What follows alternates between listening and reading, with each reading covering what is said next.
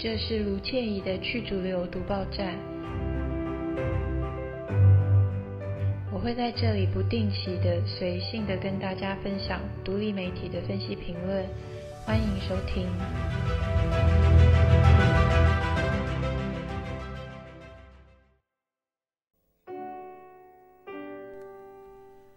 嗨，大家好，今天要跟大家谈的主题是。记者，有勇气的记者，或者是说有勇气的新闻工作人员，以及我们对他们，以及对我们自己的亏欠，这听起来很很奇怪，可是我会解释。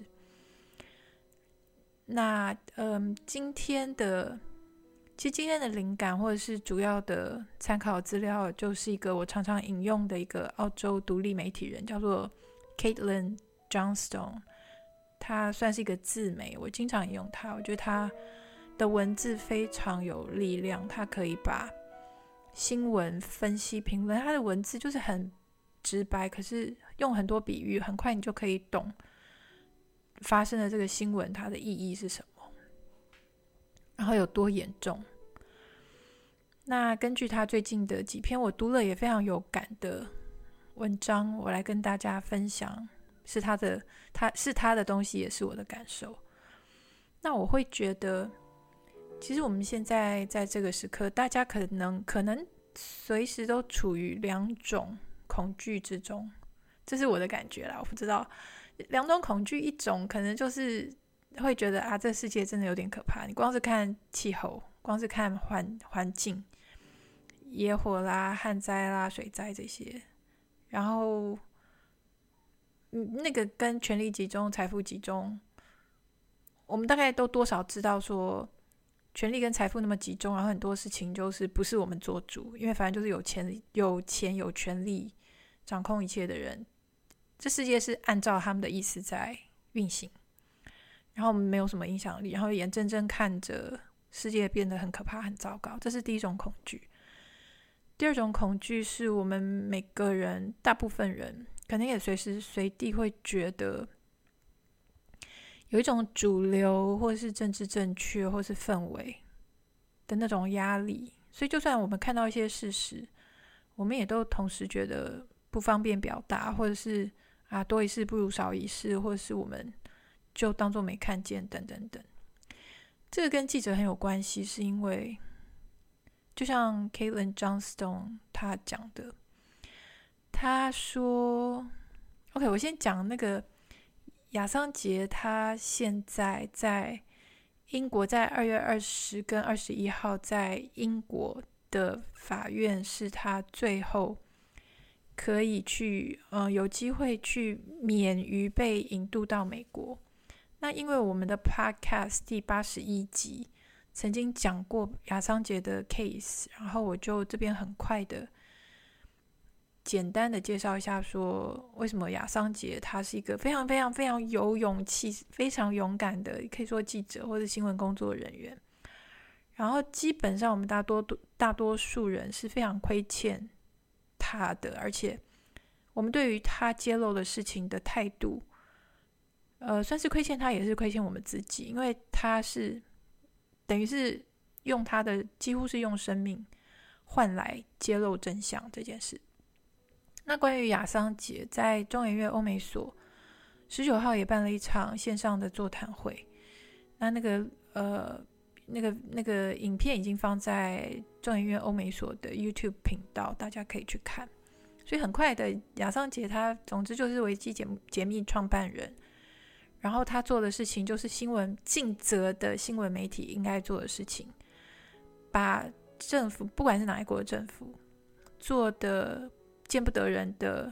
犯罪的事情、非法的事情揭露出来，而且他是拿出证据，是第一手的证据，是通常是机密，就是列为机密的资料，然后有吹哨人匿名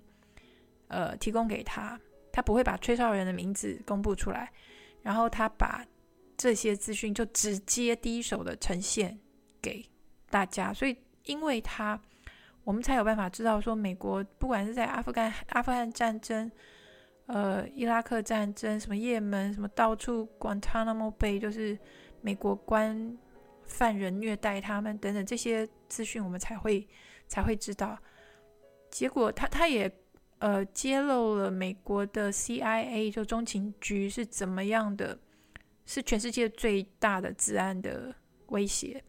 他们可以骇入，就是骇客骇入大家的手机啊、电脑啊等等等，然后对。全世界非常多的人进行监控，所以他就被美国政府追杀，然后他已经失去自由十二年，但是这十二年他都没有，他没有罪名，他是一个在呃厄瓜多的伦敦，伦敦的厄瓜多使馆呃待了七年，然后之后进入英国的最高安全的黑牢里头待了将近五年。十二年失去自由，可是他并没有罪。那因为美国是美美国在追追杀他，然后他是澳洲人，然后他人在英国。那美国要英国把人交出来，交到美国去，所以是引渡。那二月二十号、二十一号，英国的法院他们是在听证，就是亚桑杰他的律师在上诉，说美国是没有权利引渡。亚桑杰这个人，因为他是一个政治犯，然后美国、英国的引渡条约不可以引渡政治犯，然后还有其他一大堆自由，因为他一大堆呃一大堆论证，因为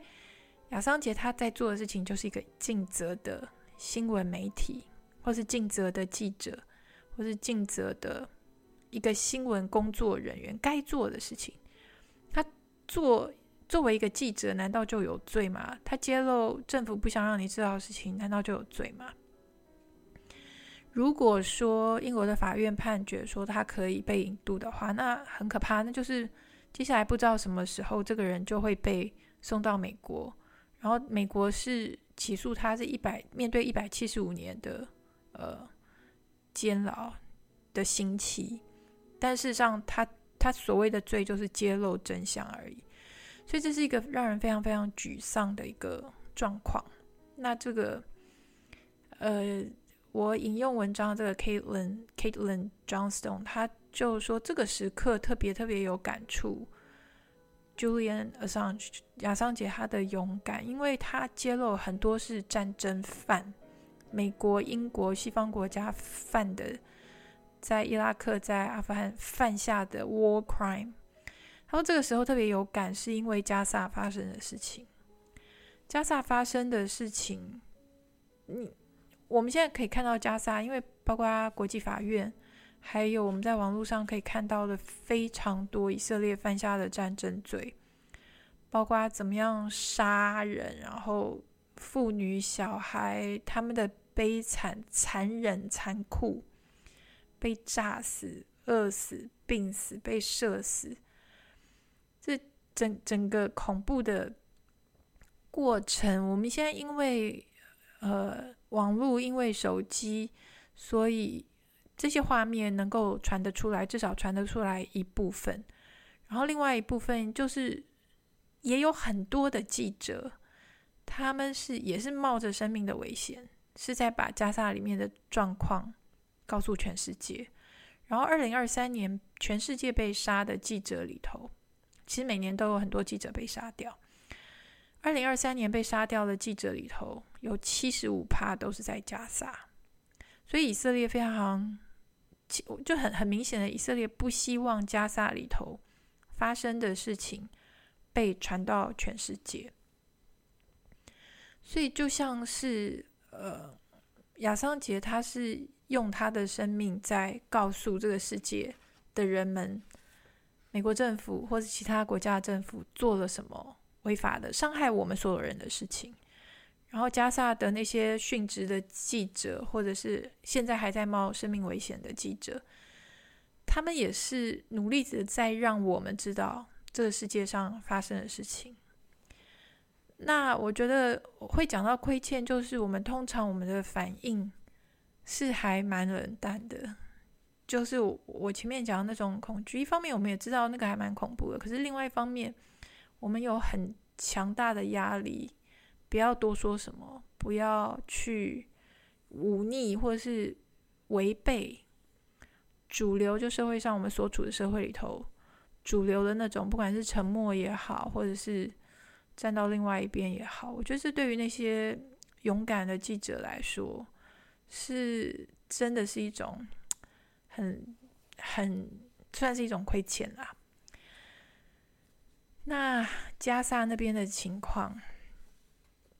以色列犯下的战争罪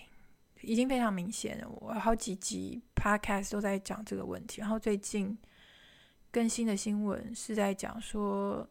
以色列国防军他明明知道他的人质在哪些建筑物里，他还是会去炸，就是以色列的人质在里头，他还是会去炸，这样子已经死了十个。所以那个 Caitlin Johnstone 他就说，他说以色列的那些借口，就说因为以色列的人质如何如何，那个借口已经站不住脚了，因为他明明知道以色列的人质在哪，他还是会去炸，然后这样已经杀死掉十个。他也讲到说，他觉得美国超厉害，我也觉得美国超厉害。他说美国超厉害的一点呢，就是美国现在同时在做三件事。第一件事情就是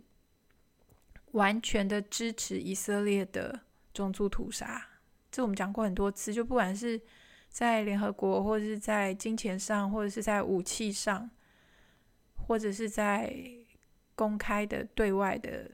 呃宣称上面，他基本上就是力挺以色列。所以以色列在种族灭绝，然后美国就不断帮忙，哎，武器给你，钱给你，然后我听你。这是美国在做的第一件事情。第二件事情，美国现在在努力的，包括在英国的法院，要把一个揭露战争罪的人，就是 Julian Assange 亚桑杰，给引渡到美国去，把他可以说要弄死。然后这个，因为美国早就有想要把他给暗杀，所以美国就算是没有把他弄死，也是要把他关到死。所以同时在做这两件事哦，一个是力挺种族灭绝战争罪，第二个是极力的要把一个揭露战争罪的人给弄死，或是让他呃被永远关在美国监狱里，这已经够厉害了。第三个就是美国呢，不断的还在国际上用手指头指责一些全球南方的国家。说他们的人权不好，人权记录不好，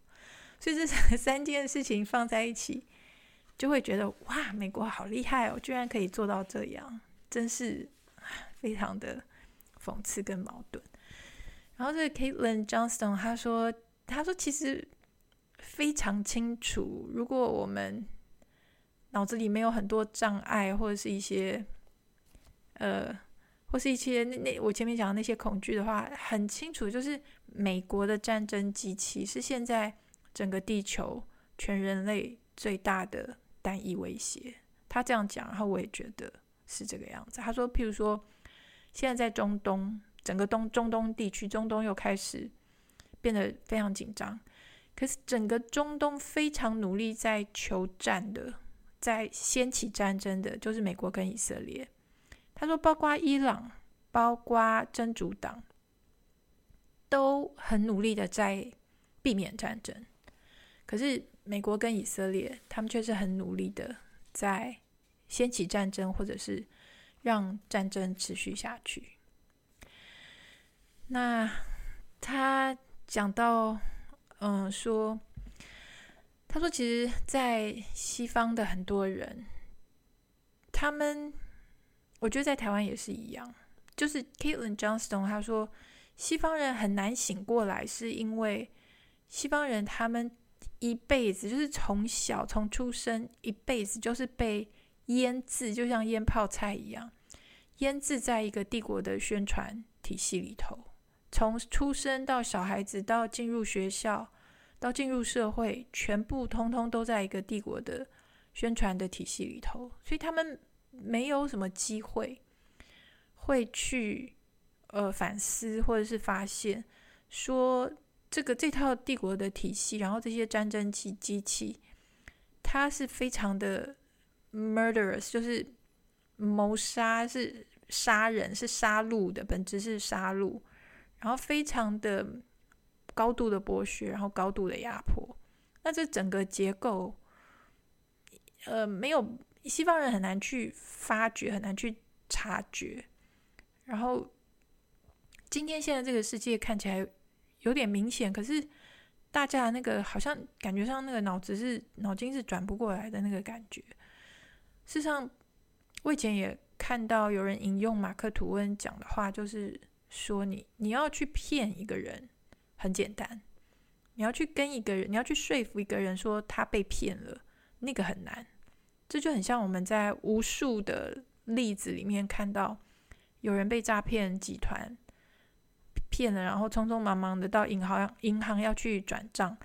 不管是警察或是行员，怎么劝他，那个人都听不进去。所以我觉得这跟脑子的运作，总之就是有些有些关系。所以现在各式各样的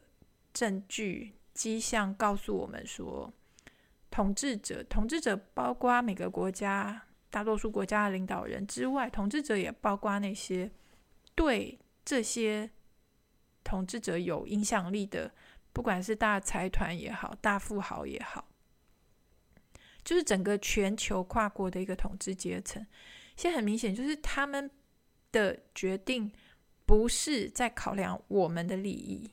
是考量他们的利益。虽然他们都会说很好听的话，这个已经相当相当的明显了。我觉得，那我们因为。各式各样的原因，我们好像很难去面对面对，或是真的承认说这个状况。然后再加上那种不管是政治正确，或是主流，或是氛围，让我们觉得我们就是站队嘛，我们就是对于我们站队是哪里，我们队伍的队，然后就是要保持忠诚，所以无论如何就是在帮某，就是站在某一个位置，不断的捍卫。哦，就算这个位置事实上是那些掌权的人，他们骗我们的，或者是他们的宣传站底下告诉我们说应该站在这。那我想举那个 k a l e n Johnston，他最近的好像是今天或昨天的一篇文章，他他基本上讲的东西就是告诉我们说，我们如果这样继续一直下去，我们会变成什么样子的人？嗨。如果你认同在这个节目可以听到很多资讯和知识，欢迎订阅追踪，直接给我们五星评论和留言。谢谢你支持多元观点。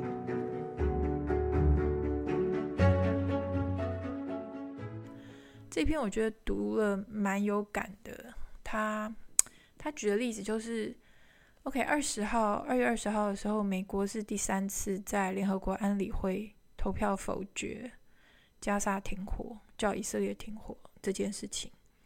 是第三次，也就是说，加萨的人一直在被炸，一直在死，然后现在也饿死啊、病死啊，超级无敌惨，就是惨绝人寰。可是美国一次、两次、三次，事实上你把联合国大会的算进算进去，也不止三次，还有四次。就美国一再的，不管是谁提出来要停火，美国就否决，美国就说继续打。所以在联合国安理会有一个呃无国界医师这个组织的秘书长，他就在联合国安理会里头，他就批评美国。那他他的发言里头有一段话是在讲说，加萨的那个惨，就是惨到小孩子，他那边的儿童，他要承受的不光是有形的、有形的那种呃伤。他的伤病这些，还有无形的，就是他可能就太多小孩子是根本也就没有任何亲人，或者是就算还有亲人，不管有没有亲人，他一辈子大概永远就是在恐惧之中，就他们整个人生都毁了，就他整整个信任，就整个那种心理状态、精神状态都毁了，然后不断的在逃难，不断的在换地方逃难。但是无界无国界医师他就讲说，现在加萨就算是五岁的小孩，也会讲出说他不想活了，他不想再活在这个世界上了。你可以想象说，五岁这么从懂事到有有记忆到五岁，也不过三三年好了，两三年，他的这个生命他已经 可以说出这种话，不想再活在这个世界上。所以吴这个吴吴国界医师就非常的呃严厉的批评说，美国做这种事，他去否决停火这样子的事情。然后我在网络上也看到，因为以色列不让食物进入加沙，就算有卡车在边界在外头，然后包括以色列的民众哦，也都会出来，很高兴的，就是挡住那个卡车，不让那些食物到给巴勒斯坦人。他们还会非常高兴、非常得意、非常骄傲。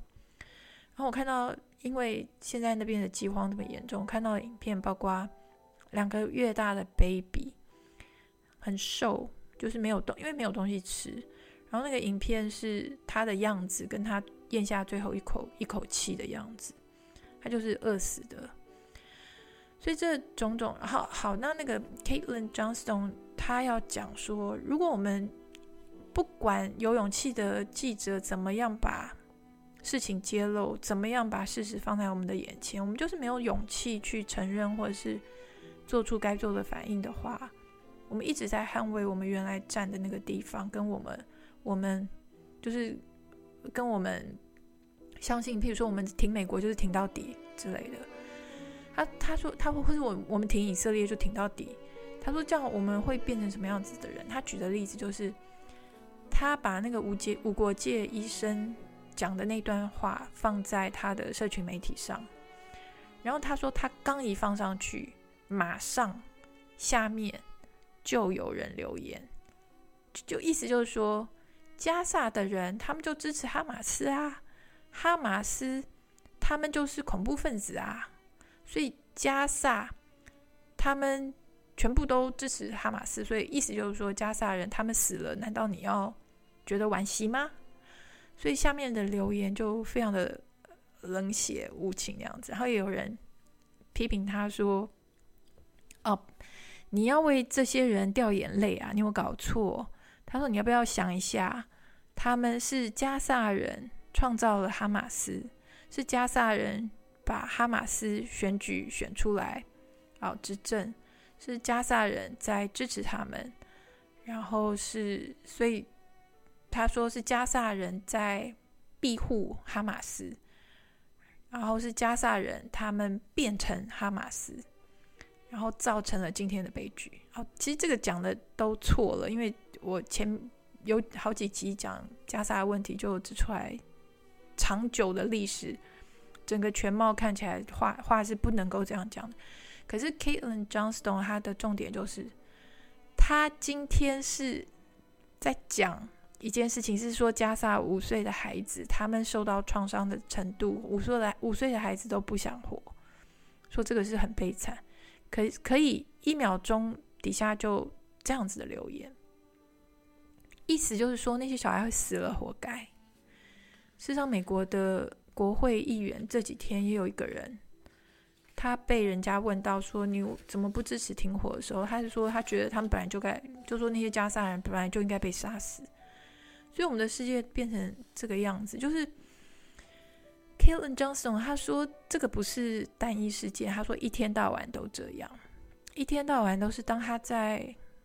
网络上 PO 了一个什么悲惨的事实的时候，底下会有一些冷酷、冷血、无情的那种呛呛声。我觉得我可以，我觉得我很有感，因为我很能够体会，因为因为我们站出来反战，然后。”我们在就是在那个我们的反战的粉砖，我们有个呃反战声明工作小组的粉砖，然后上头我有时候也会 PO 了一些加沙一些状况，然后是真的是惨绝人寰的，就是孩子或是妇女或是一些惨状，然后也是一样，底下会有感觉像是网军或者是不是网军也好。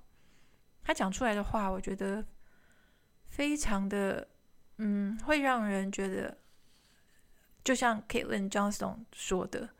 他说这个是这个社会生病的、生病了的一种病症，因为你怎么可能看到有人那么残忍，然后有人那样子受苦，然后会讲出非常丑陋而且冷血的话。如果这个社会没有生病的话，不管那个网军他是不是真心诚意的，还是他是拿钱办事的，这都是蛮恐怖的。那所以 Caitlin Johnson 他就有讲那个西安主义，就是犹太复国主义，他就是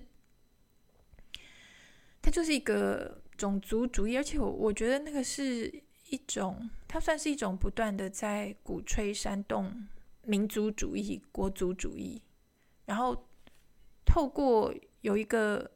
敌人，然后那个敌人非常的恐怖，恐怖到。你对他做任何事情，对他从上到下，从老到幼，你对他做任何任何事情，都是可以被合理化，都是正当的，都是对的。煽动这种民族国族主义仇恨，那我就觉得这个东西实在是是个问题，而且也的确像 Caitlin 张思彤说的，是个问题。然后，呃，是，然后我们。是不是可以去多思考一下？这又回到说，整个加萨的状况，不管是一般人用手机拍，很多在加萨他努力用手机传出来的画面，这些拍摄的人，他们先前的可能很多都也也已经走掉了，很多的记者也都走掉了，然后他们在做的事情有点累，这本质上跟亚桑杰。做的是意思是相同的，就是传给全世界看。那所以我会觉得，嗯呃，就 Caitlin Johnston 他这这一阵子还写了一些他的一个感想，也是我非常认同。我觉得他讲的非常好的事情就是，如果我们今天就我们在现在这个世界。我说，我们可能很多人都有一些恐惧嘛，就觉得这个世界很不对劲。那不管你在意的是什么议题，可能是环保，可能是破迁，可能是低薪分配，应该多少都可以感觉出来说，现在的情况是顶层的精英他已经完全不在乎你怎么想了，表面上还是要维持一个和气，可是。骨子里跟实质上，他已经不用在意你怎么想，所以这就是一个很可怕的世界。然后 Caitlin Johnson 他讲出一个话，就是说，他说我们现在还有很多人觉得是我们会进入一个很可怕的反乌托邦的世界。他说这个这个想法都已经是错了。他说我们已经是处在一个。可怕的反乌托邦的世界，反乌托邦就是 dystopia，意思就是说，乌托邦就是一个美丽美好的世界嘛，就是完全理想的世界，像桃花源那样子。反乌托邦就是完全相反，是恐怖的，就是最恐怖的世界。他说，我们不是可能，也不是即将，也不是未来会进入反乌托邦的世界，而是我们现在已经。在一个反反乌托邦的世界，像欧威尔的《一九八四》那种反乌托邦，就 Big Brother 有个老大哥，有一个每个人家里都有个大荧幕，随一一年三百六十五天，每天二十四小时都监视着你，然后大家都非常的小心。他说：“我们现在这个反乌托邦的世界跟那个小说里那种不一样，就是我们还让现在世界。”大家还觉得自己有还有蛮多自由的，像《一九八四》小说里头，大家就已经明确知道说，反正自己就是没没自由，然后讲话要小心，行为要小心。我们的情况是，感觉还有很多自由存在，然后我们害怕以后会失去自由。Caitlin Johnston 他说，我们现在就已经失去我们的自由了。他说：“我们现在失去我们的自由，他在两个意义上是，他觉得这个是是呃是这个样子。一个就是，其实现在已经有，这不是未来式，是现在式。现在有很多的网络的言论审查，我觉得可能很多人都已经，可能很多在听这个 podcast 的人都已经经历过你的脸书贴文或者其他贴文被撤掉，就这一类的讨论也已经。”也已经很多了。就是现在我们靠网络来传播，或是社媒来流通一些资讯，那结果其实这些社媒平台它是可以随时去打压你的流量，或者是撤掉你的文章，或是删掉你的账号账户这些。这已经够可怕，这是现在进行时，不要以为这是未来时。然后 Kalen Johnson 还是说，然后其他还有像打压记者，呃，前置新闻自由，这个也已经非常多，就特别是 Julian Assange，其他的例子也非常多。然后还有科技的高科技的各式各样的监控，这个我相信大家也都，包括像人脸辨识，然后 AI 警察。用 AI 执法这些，所以他说这些都是已经发生了，已经成真了，这都是现在进行时，不要一误以为说这个是未来。然后另外他他还说，我们因为那个宣传机器，就前面讲了，包括像西方他们西方人从从出生就整个是在那个宣传机器的。帝国宣传的操控底下，所以也没有机会知道说自己一直都我们怎么样的西方人。其实我觉得在台湾也是一样，包括我们要我们是怎么样的思考，我们是怎么样的行动，我们是怎么样的工作，我们的作为消费者怎么消费，我们怎么投票，我们怎么说话。他说这个已经从整个教育系统跟整个媒体体系全部都已经，我们就是。等于是在他的掌控之中，所以这这些都是已经不是未来的事情。他的比喻就是说，我们现在的那些掌权的精英，他其实不需要用到一九八四小说里头那种 Big Brother 老大哥，然后不需要用一个每个人家里装一个大荧幕去让你知道他在监视你。他说，因为。他的比喻是说，如果一只鸟不知道自己会飞，就不需要用笼子把它关起来。他的意思是说，我们如果大家都还以为我们还有点自由，还蛮自由的，那就不需要用 Big Brother 一九八四那种高压的监控的方式，因为我们不知道我们会飞。所以我觉得他这个比喻蛮妙的。他说，如果我们的心智不自由，那我们就不是自由的。如果我们被成功的操纵成是按照当权者的偏好来思考、说话、行动、投票、工作、消费，那我们就跟脖子是缠着铁链的奴隶是没有两样的。所以他的意思是说，我们现在这个世界，我们大家去服从当权者。按照他们的意思，在行动的这个程度已经达到极致。他说不可能再更服从当权者，因为我们是还以为我们有自由，然后我们做的选择，我们的思考，我们相信什么，都以为我们自己是独立思考或是独立的判断，事实上都在他们的掌控之中。那我就觉得他讲的。真的是非常好，所以然后他最后他最后就说就说，他说我们其实不是没有优势，我们的优势就是我们的人数，因为那些精英他们是少数。他说如果我们好好利用我们的人数，然后凝凝聚起来，我们就可以摆脱加诸在我们身上的控制，否则的话就永远没有办法得到真正的自由。然后只要。大多数人看不清我们现在有多么的不自由，我们就永远都没有办法利用我们的优势，就是人数，然后聚集起来。所以他最后他还是蛮，